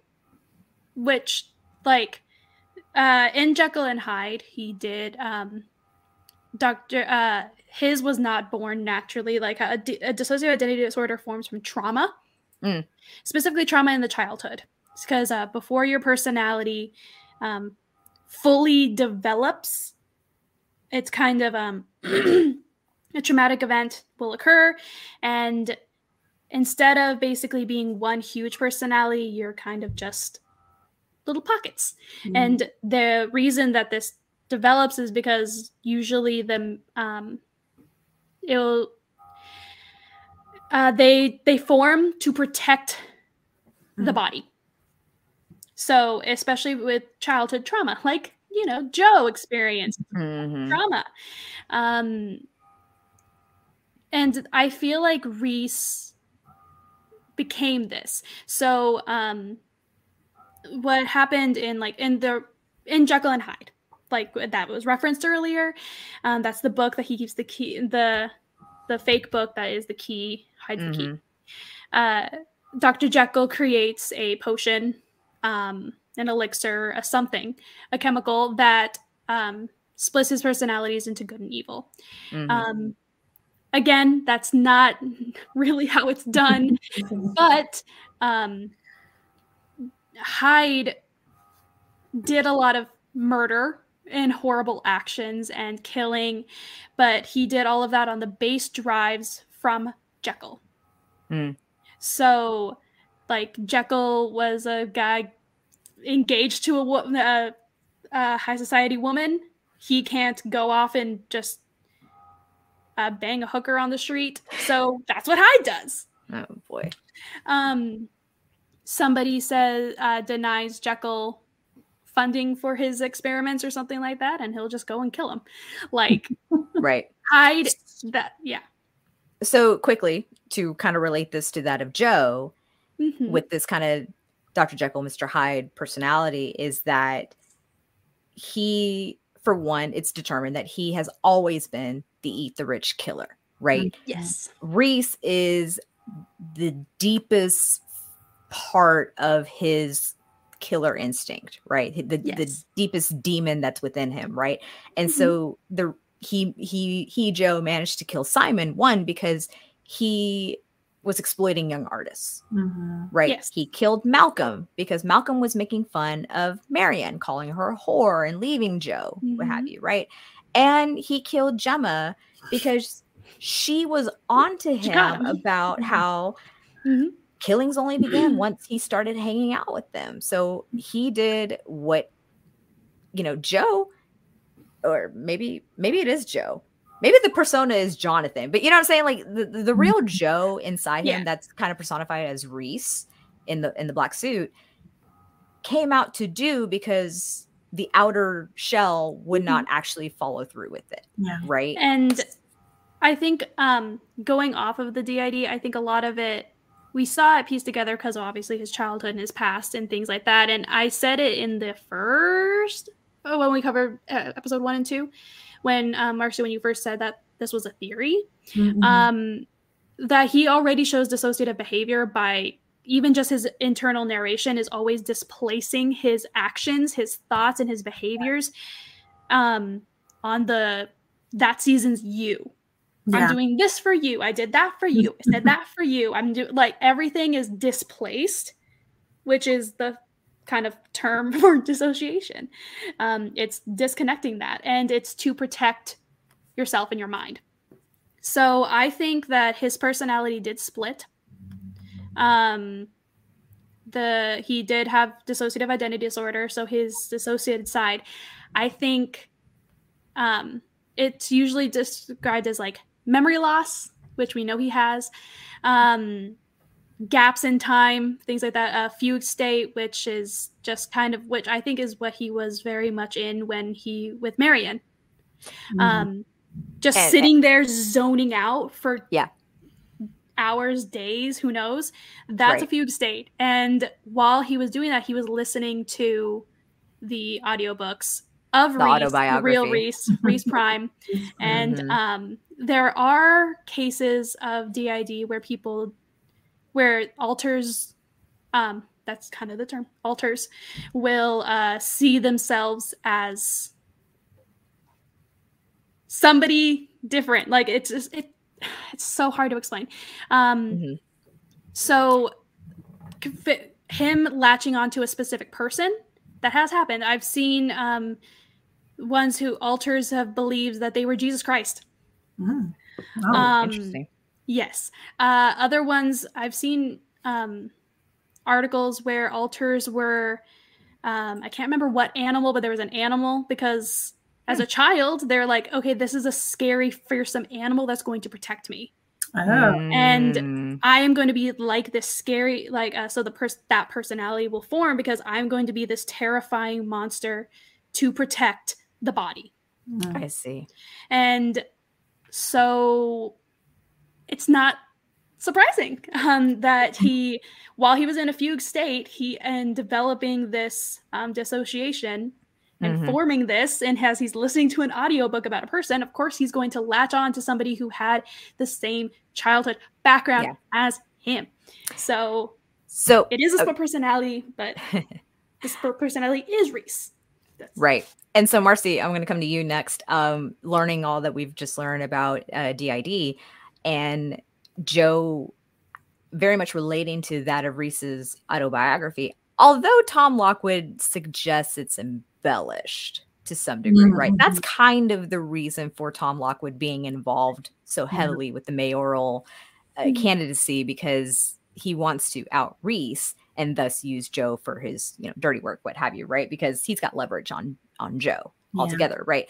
And so I I first said that when I you know caught the ending of, of this episode that I said to you, I like, oh, it, it, like it makes sense about how how Rhys acted differently in public to Joe Right. versus the Rhys that we see in private with Joe. It's like it would seem like they're two different Rhyses, like maybe twins. Did you at Mhm. all think that maybe it was twins, or did you also believe the theory that maybe he had a, a, a split personality and that was embodying, or Rhys was embodying that that second personality? I always had that theory like in the back of my mind. So like when in this episode again at first when Rhys and Jonathan are just kind of making eye contact after I guess in public, I was like, mm, that was kind of like an eye contact that you do with somebody that you don't really know. Like maybe this theory is going to pan out. Um, but again, for a split second, when he kills Rhys and then the other Rhys comes out, I was like, is it a twin? Like, what is happening? because I wasn't expecting the theory to actually be true. I was just like, oh, like this is it would be interesting if that was what actually happened, but I didn't think that, you know, that anybody would actually like figure it out. So I was like, is it a twin? And I was like, no, it's not a twin. It's like this theory is actually real. And I was like, I loved this twist. Yeah. Um, and then I loved like Joe actually like realizing it while Rhys is explaining it to him. So I guess when he's explaining it to Mhm. himself, just that realization and then just that whole montage. And then we get to see some people we haven't seen in a while. So I loved Yeah. all of that from like him finding out and being like, holy shit, like it's So- me. I Oh, real quick, I just wanted to say Go, go, I- go. I, l- I love that you brought it up about how Rhys was explaining the situation to Joe. Virtually, he's just talking with himself, right? Mhm. Because Rhys doesn't really exist in that sort of capacity uh, in real life. And I love the sequence of Joe saying, I can prove this. I can prove, Rhys, that you're real. Because we did see earlier that he hid a, a webcam just in case there was another break in. And the scene of Rhys coming in very hot of, you know, okay, so what does Tom Lockwood have on me? Blah, blah, blah, blah. And and trying to get Joe- a confession. trying to get a confession. Joe's like recording it. And do you think I'm that stupid? Blah, blah, blah, blah. Right.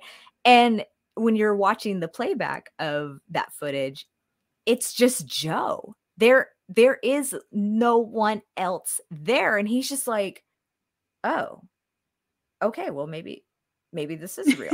like it's so Mhm. interesting because the amount of like self-awareness at that point it was just on a completely different level but i love the chemistry that we see between joe and rhys even though rhys is one dead but the the the, the identity of rhys in joe's head is just having this full-fledged logical conversation with him and joe is just in complete denial. And it's like you're almost kind of made to believe like, wow, Rhys is a smart one in this situation. Like he's he's the brilliant one. Like he's the one that makes Joe tick, obviously. And and when Joe is struggling to recall the details about where Marianne is and like how he could find her location, it- Rhys is just being straight up coy, you know, and just Mhm. you know, thinking you're getting warmer. It like as Joe's looking through the apartment or the flat, he's like, You're getting warmer, you're getting warmer. Like, oh, like there's always a box. Like there's always a box. Like I lost it when I heard that line. And of course, the box that Rhys is referring to is a box of Rhys mementos, nail clippings, a sweaty um Towel. hand towel, um, all these other personal belongings that we've seen Joe take from his his infatuations, right? I'm not even going to details of the previous boxes, but you get the idea. There's always a box that's kept Yes. hidden, but in close proximity for Joe. But the struggle between Joe remembering where Marion is and how Rhys is just like enjoying that struggle. I'm like, wow, that's really fucked up.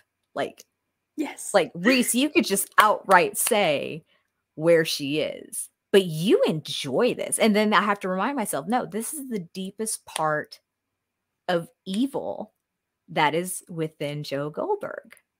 Mhm. I thought this was ex- extremely well written, extremely well executed, and bravo to these actors. Like, god damn, Yes. The betrayals was amazing and the the verbiage and the use of the just the amazing and immaculate like terms that they've used. I really liked it. I very much enjoyed it. Um I was for like a I was to go like back and say tell you like I cuz I I never really let that theory go. right? um because again like i feel like a freaking bloodhound i can smell it um and i Even from a television show, sure. yeah it's like i'm telling you it's in media that i like i am by no means certified. I Mhm. get things wrong. I am i am not infallible people like just for the record. Yeah. i am not an expert in dissociative identity disorder. I just really like it in media. So um, I never really let the theory go, and I did think it was odd that when Roald and him were locked up by Rhys and the thing, that conveniently he was always out of the room while Roald was out. No, was um he was like awake. Yeah. He was Yeah. always conveniently Yeah. only came in. Like I was like, hmm, odd, but whatever, I'll let it slide. no and- one else was ever present when it was just the two of them speaking or interacting. Um, I'm like But yeah. convenient. And uh, the second that um Rhys Prime opened the door saying, "Do I know you?" I was like, I knew it. um, so that was just me. But yeah, the the, the acting and the, the the words and this everything. And yes, um, Alter Rhys was uh really loving it. He. Yeah, he Mhm. could. He could. He very could easily do that. But I think um Rhys for sure loves the game. Oh god. yeah. loves the he loves it and he knows that somewhere deep down um Joe does too. Mhm. So he's like, "Hey, this is a game that I set that I we set up for each other." So, here we go. intense. Marcy, I wanted to ask you about this real fast because there's there's a moment when Joe takes a tranquilizer that Phoebe was using, I believe. Takes a long needed a nap to try to get Rhys out of his head and he goes to Marianne in her cage to like free her, but like the code, the keypad code is not Mm. working. And Marianne is given a coffee or tea or something from Joe that causes her to go to what appears to be anaphylactic shock. And so, this one is this sequence even real because of what we we discussed earlier about Marianne appearing to have o- OD'd on painkillers or whatever. Mhm. But he has a series of visitors from Mm. female visitors, some lovers, one who isn't. Talk us through who he's visited by and the struggle that that man cannot escape. Yeah, at this point, he's pretty frantic because he's like, shit, what have I done? Marianne's in the cage. I can't get this code to work. I need to find this key. Like, he is just on a rampage to find this key to maybe save Marianne. And like, then, like, he can be the good Joe that he thinks he wants to be or that he is. Um, so he's just kind of sitting there in his flat. And lo and behold, he first sees Gemma, who's like, you killed me. You didn't even have the decency to have sex with me first. Like you just killed me. That was like not cool. Um, Priorities, though. Exactly. right? Priorities. I, I too probably would enjoy a good shag before I'm murdered. Exactly. Just saying. I mean, Don't come at me, people. Don't go out even try. Literally. exactly. Uh, so you know, she's like, I was coming on to you. I knew who you were, but you killed me. Um, so then he's just kind of she's like, I I don't have the key. Like, so then he's kind of just walking. There's this kind of dark room. We eventually see there's kind of people sitting off to the sides. There's somebody in the front. It looks like maybe it's a small bookshop with maybe like a, an author reading to an audience. Uh, mm-hmm. We see that it is our good friend Beck from season one. It was so good to see her. And Guinevere Beck makes her her second appearance. Yes, post yeah. her her season. Yeah, definitely missed her, and she's like, Joe, like, what are you doing? Basically, she's like, you always do this. You think you're doing this for love, but like, you're not. Like, you're just kind of a troubled, troubled soul. Um, mm-hmm. Um, so you know, she's like, I don't have the key. Keep looking. I'm not gonna save she, you. She does, and not that we're gonna dive deep into any of this, but mm-hmm. she does mention Bluebeard's Castle, which um is yeah. a story dealing with lots of dead wives. Let's mm-hmm. or lots of dead ladies. Skeletons in the closet. Skeletons in the closet. There you go. Let's, Quite literally. I, that was a great reference to yeah. make one, it's a literary sort of situation because it's very appropriate for Joe and, and Beck. Um, but it's it's just so apropos with mm-hmm. you know Joe's situation. The inner darker secrets of a man's mind. Exactly. So the whole okay. point of it. So exactly. So first Gemma. Yep. Then Beck. That's not all though. No. Then eventually, you know, after he's done with Beck, he's like, I still haven't found this key. I need to find the key. Um, he's walking again, another dark room. We see our beloved, my beloved at least, love. It was so good to see her again, too. Um, then you know, she's just like, Joe, what have you done? And then he's like, It can't be anything good. Um, and then she kind of said something that made me think maybe even all of love's misdeeds were not really what we think they are. It could have just been Joe fooling us all along um, because he's like, you know, everything that you did. And she's like, wait, everything that I did. She's like, no, no, no, no, no. That was all you, Joe Goldberg. Um, so mm-hmm. again, she's like, uh, maybe I have the key, but maybe I don't. So um, he doesn't find this key, but he does see, you know, his ex lovers, Gemma, who he didn't really care for at all. But yeah, definitely. Rightfully so. Exactly. definitely playing into, I love the whole Taylor Swift, you know, it's me, I'm the problem, but also you got to oh, think of got a long line of a got a long list of ex lovers. They'll tell you I'm insane because he literally is insane and he has all of these dead lovers, ex lovers who are dead. Mm. So they can't really tell you anything about him. But um, it was so good to see both Beck and Love, and then for them to like really tell him off and just be like, yeah, no, like you, it's not really what you do isn't really for love. You're just kind of like doing this because you get infatuated and yeah. like you just want to blame us for what you do, which I loved because this happens mm-hmm. a lot in real life too, where yeah. Typically men, and I'm saying this like as a straight woman who's only been in relationships with men. So, like, this is why I'm saying men.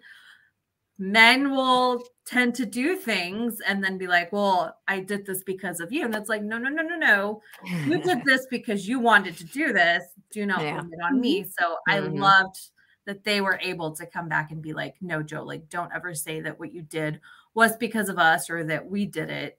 It's all mm-hmm. been you, baby. So L- listen, yep. listen. I, I've I've been married for almost eight years. I've been with my husband for almost 13 years. They can make their decisions and not be influenced by anyone else. Yes. Just saying. Just mm-hmm. saying. Interpret that as you will, people. So yeah, like I love seeing the comeback of these past lovers, um, with the exception of Gemma, because she clearly is not a past. I was a little She's, weirded out by her I, I everyone else was happy. Like, yeah. I was not happy about seeing her. I'm just like this bitch again. Like, no, I don't want to see her. Like, I don't. I it was do unnecessary. it was completely unnecessary. But the driving the point of making these kills because he felt threatened or he felt a certain type of way, which I, I think one mm-hmm. day, maybe soon, or maybe when season if there's a new another season, I should say, uh, doing a character analysis on Joe Goldberg himself because I think it'd just be a very interesting deep dive considering what we now know from this uh, this season and, and the condition he suffers from. So, um, to kind of round out what's happening with him and Kate, right? Th- there's always been like this understanding between him and Kate about like, listen, I don't need to know about your past.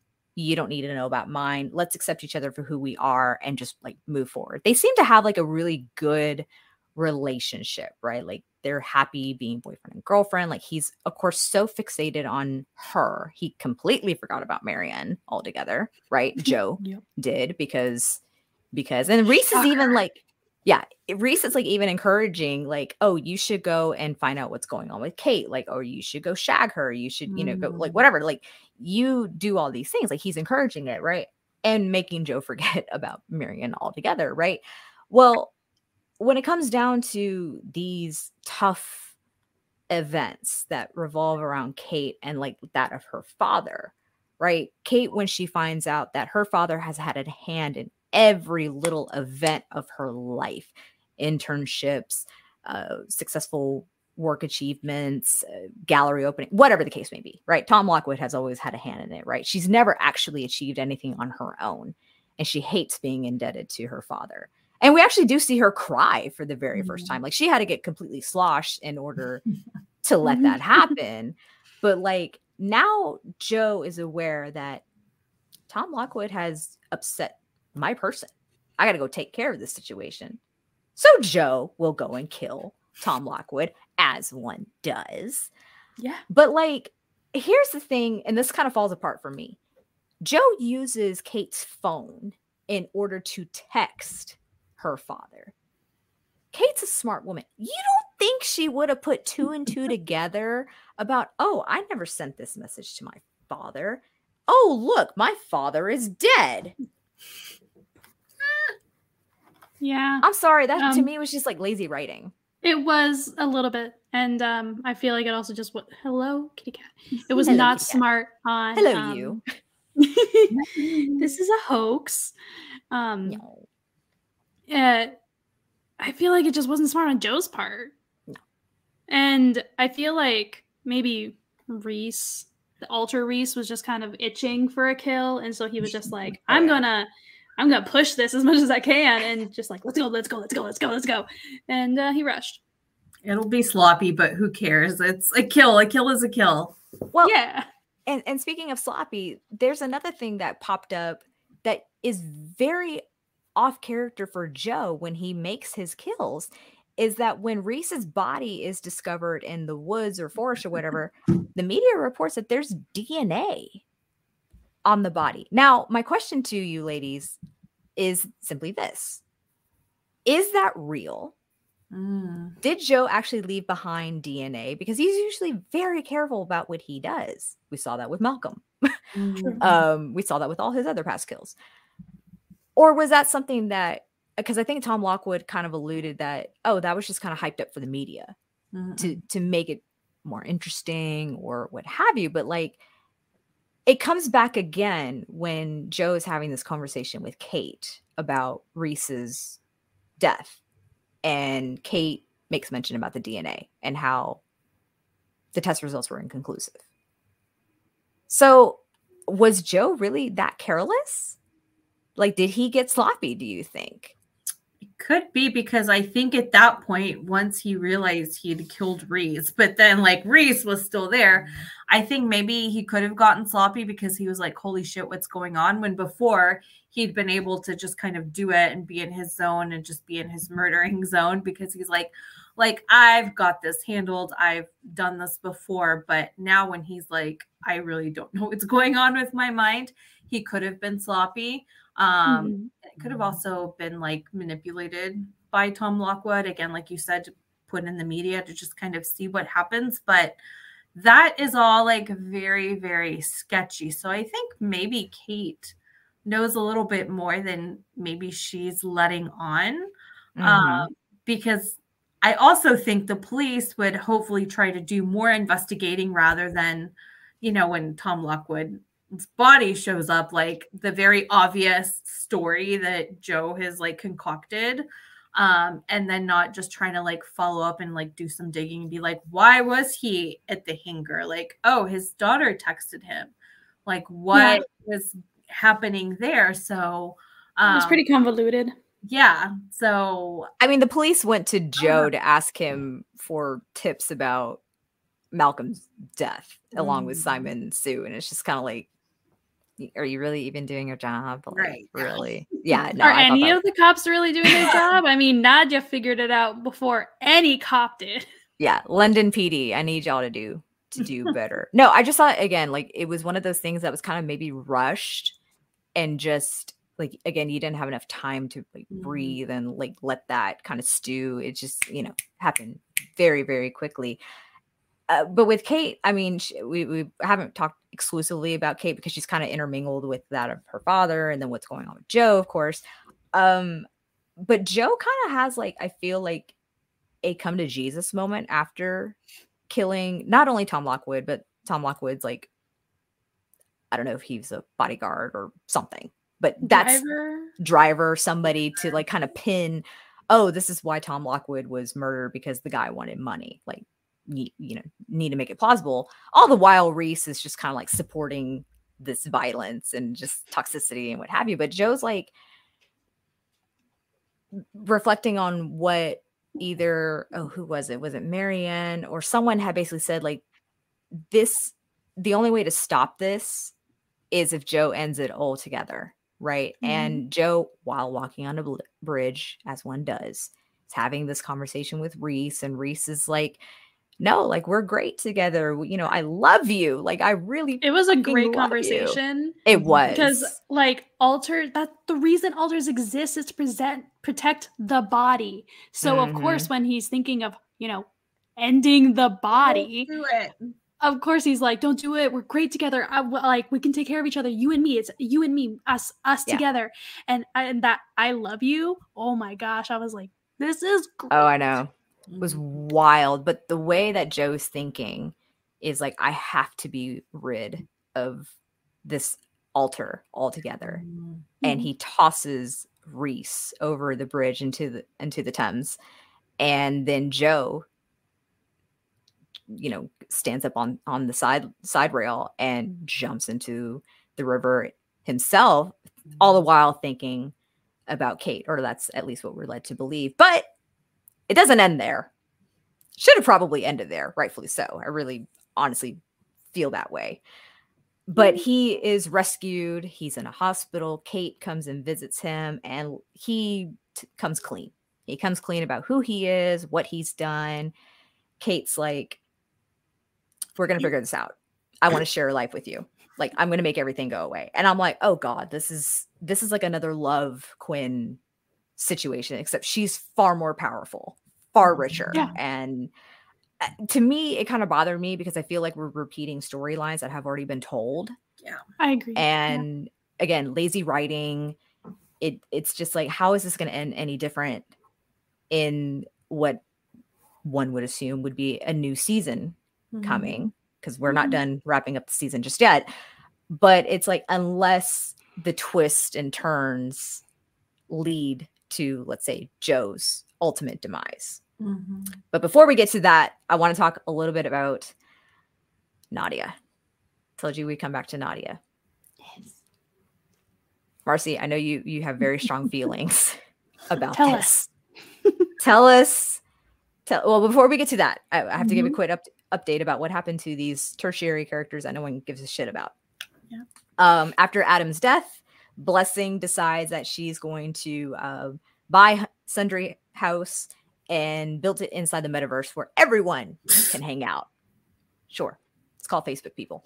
Um, both she and and and Sophie have like purchased it. Right, Roald comes back, but Roald has had some up ups up, downsides himself. I don't know why I'm saying up.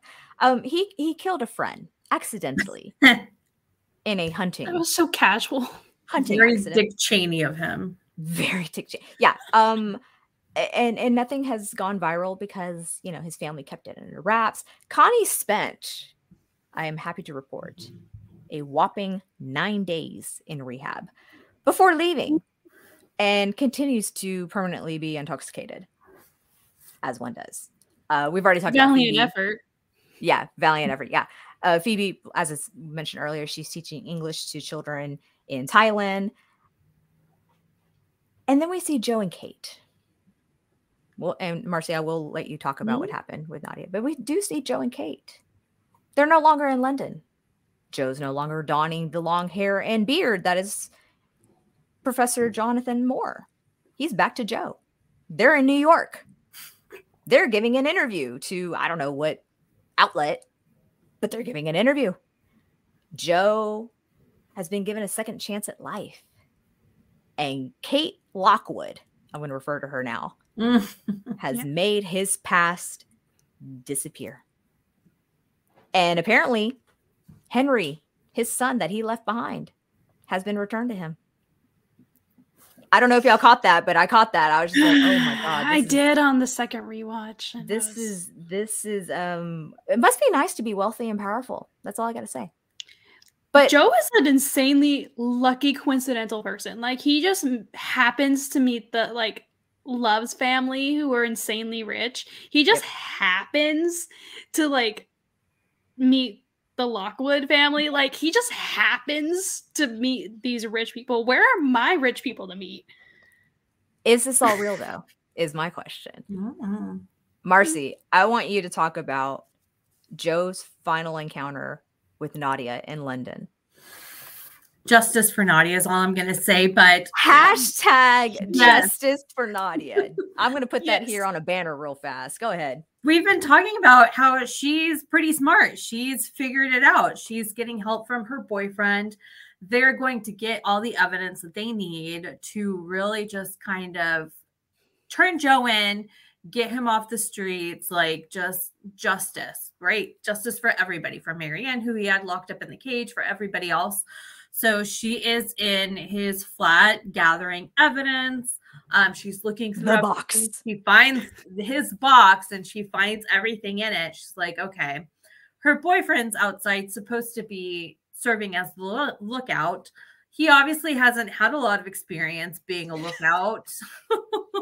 uh, because when Nadia comes out, she's got all of her, you know, she's got her evidence that she's taken photos of, but she didn't actually take it, which Nadia, you should have just taken it with you and not just taken pictures. But anyway, Okay.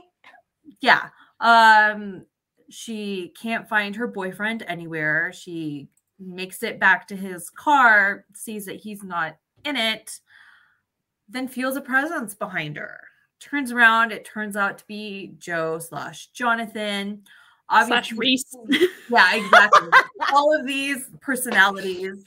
Um she's obviously very very frightened at this point but making her most valiant effort to not show it to not kind of let on that she knows. Mhm.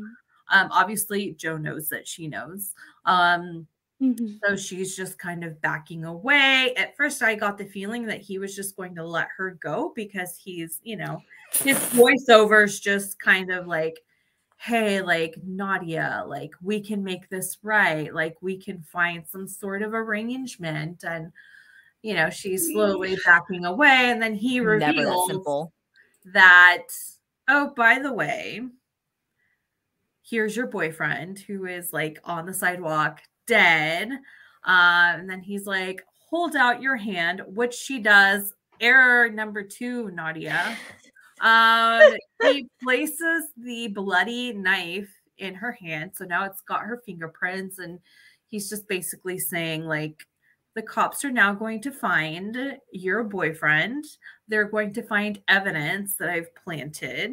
Um, Mhm, evidence at his house that i've planted mhm. and you're not going to like tell anybody about this right? She's been pleading like i will i won't tell anybody. I will just go away. And he's like yes you will go away but you will be actually going away to jail. And we find out from joe his voiceover that she kept her word. She didn't say anything not even at her trial in her defense she hasn't said anything from jail. So Nadia has gone down for these crimes. her only like crime was wanting to like get justice for Marianne and like figure all of this Mhm. out. Um and something that I've hated is like I've seen online like different comment threads on different posts. People are like, that's what she gets for being like Snoopy. And I'm like, what? No, like how can like people say like this is what Those you are not those are just people trying to apologize Joe because he's hot. yeah, like Joe apologized. like, you know, that's her. You, she's a prime example. You need to mind your business. And I'm like, no, like she's a prime example of like Joe, like screwing over women. Yeah. And like, And of like what normal humans should do. You see somebody in a cage, you get them out right. and try to like get rid of their what oh. So yes, Is- justice for Nadia.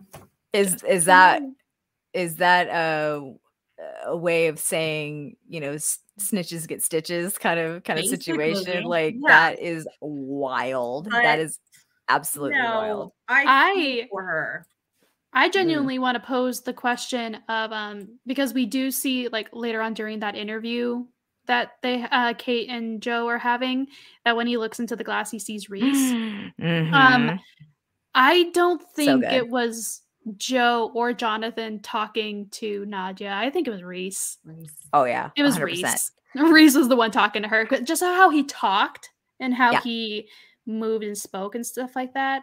It, it was it was Rhys. It was so evil because even his final words to her about I can't I can't wait to see what what you'll do. Like like that's meant to be as an encouragement from a professor to a student. Like I can't wait to see the things that you'll do in the future kind of thing. But that was more of like a haha, like see what you can do from jail. It was very much a taunt.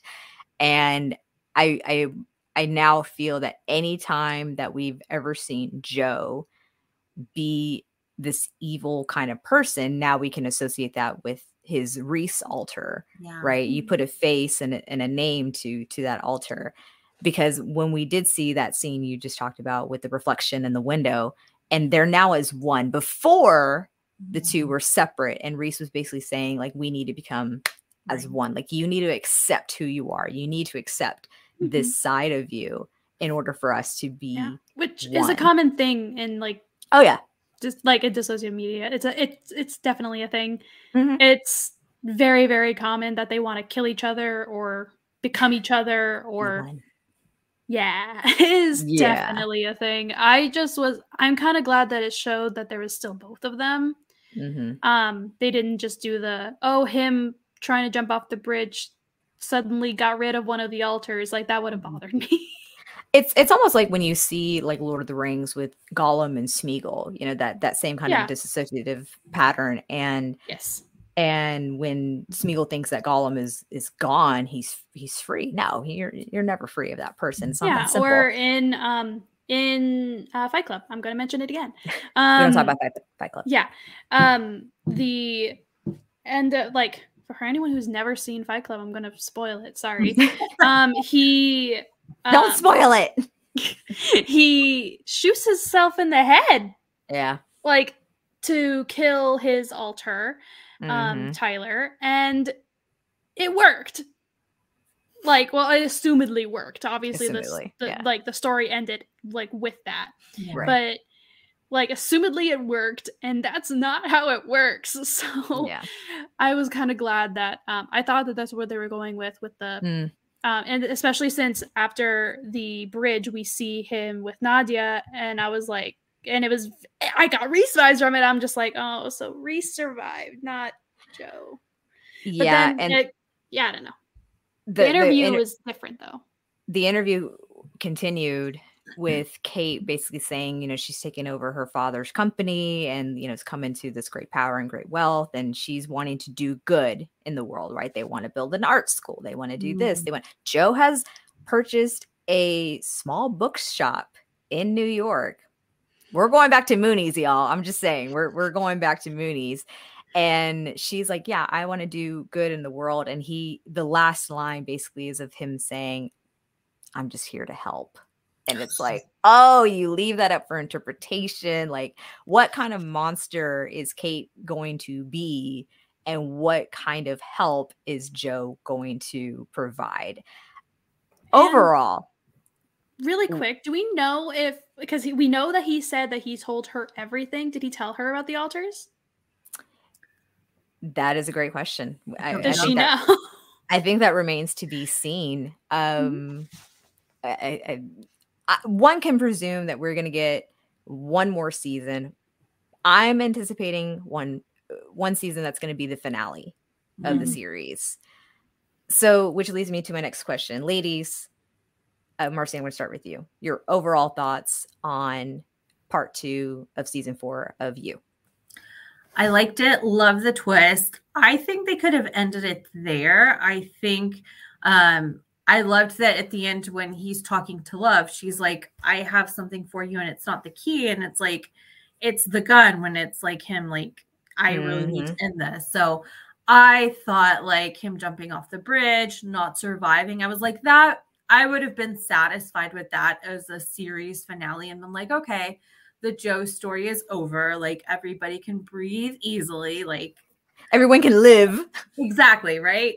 Um, but no, that didn't happen. So like I'm kind of bummed about it. I think at this point, like stretching it out more than at least one season, I think would really be like too much of it. Mm. Um, so I really want to see Joe get what's coming to him next season. Um, but there's a lot of like really good material that I guess they could incorporate. Mhm. Um, so yes, overall, really liked part two. Um, and then just really interested to see like where they go from here and how they wrap it all up, hopefully in like one more season. I I don't think I could take two more seasons No. of Joe, honestly. Amber, your overall thoughts on part two? Um, I think it saved it because I I didn't really care for the first half. I I, I just I didn't. Mhm. Um, my boyfriend watched the entire series with me, and he actually stopped after the first half. He didn't even finish uh, episode five. He was just like, I. Oh no. He's just like, I, I just don't like this season, and I'm like, fair, okay, whatever. Um, but with that, with the twists, and then also I feel a little biased considering it's you know a specific type of media that I'm going to enjoy. Um, and that the they did it well. I, I really I liked it. I think it turned it around completely, and um, I agree with Marcy. I think it should have ended. Um, I especially with the conversation that Rhys and Joe had that conversation on the bridge. It was it would have been it just would have mm, especially after the visions that he had with uh with Beck and Love. It was just it would have been perfect. Um I was I really was digging the fact that it being the that being the ending, but it ended up um I don't know. I I'm Mixed just feelings. curious. Yeah, I'm curious to see how Kate interacts with yeah. the altars, I guess, how interacts with um and how he interacts with the himself knowing now that they are connected or So- united. What I want to say to that, and then uh, we'll we'll have to wrap soon, Mhm. is that he made it known to Rhys on that bridge that if he didn't end it, he knew that he was going to kill Kate. Yeah. So, Kate accepting him for who he is, whether or not he included the altars or not, I say you deserve whatever happens to you. Or because she's so wealthy and powerful and is a monster in her own right, if you will, I her thought words, not mine, she might flip it on him. Yeah. That's what I actually thought was going to happen. I thought she was going to tell him, like, yeah, I'll make it go away for you, and then use her kind of, I guess, Whack. newfound Lockwood powers to be just like, nope, I am tearing you down.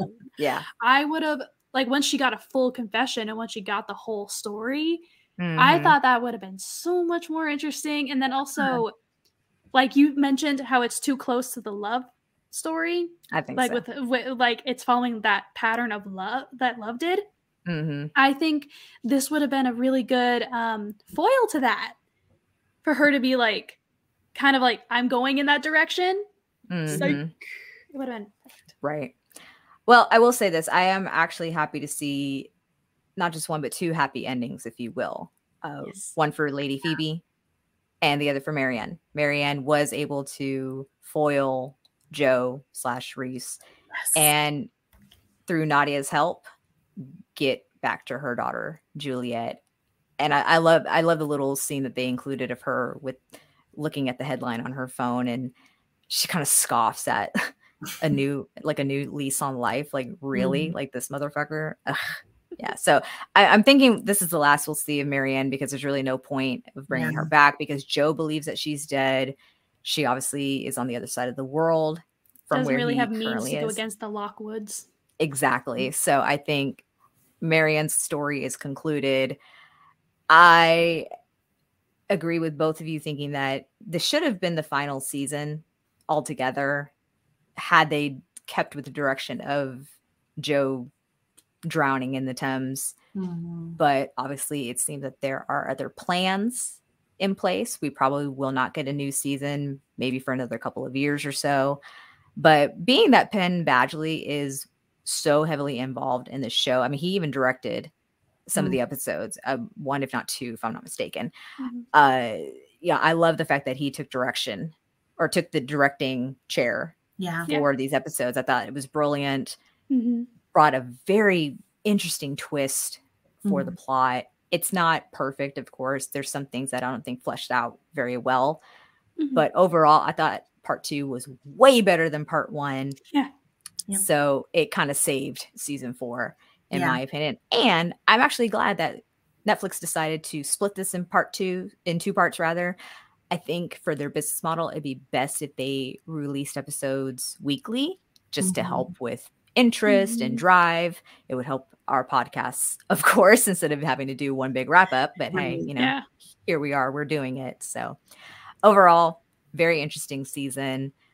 I I do really enjoy the show and more so I'm glad I'm able to talk about this show with the both of you. So thank you all so much Mhm. for embarking this journey of you with me.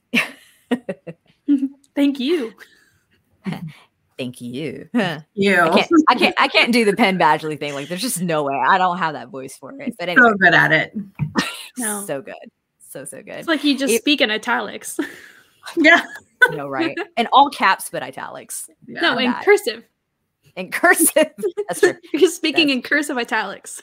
Oh my gosh. It's so funny. You. Well, ladies, thank you once again. Uh, we appreciate those who were in the chat today. Nick and Claire from Walking with the Woods, they were here earlier, as well as McDorks, Christian and McDorks. Thank you so much for being here as well. Those who are watching the replay, please take a moment to subscribe to our YouTube channel, like this video, and don't forget to leave a comment about what your thoughts were for season four, part two of Netflix You. Also, don't forget to follow us on Facebook, Twitter, and Instagram. Search at Watchers Basement. Use the same hashtag to help grow our audience. And you can also find our audio podcast available on Apple, Spotify, and Google. Be sure to give us a five star rating. So, for Amber, Marcy, I'm Brittany. Thank you so much for listening to our pod on the show You. We will be back soon for a new podcast. See you then.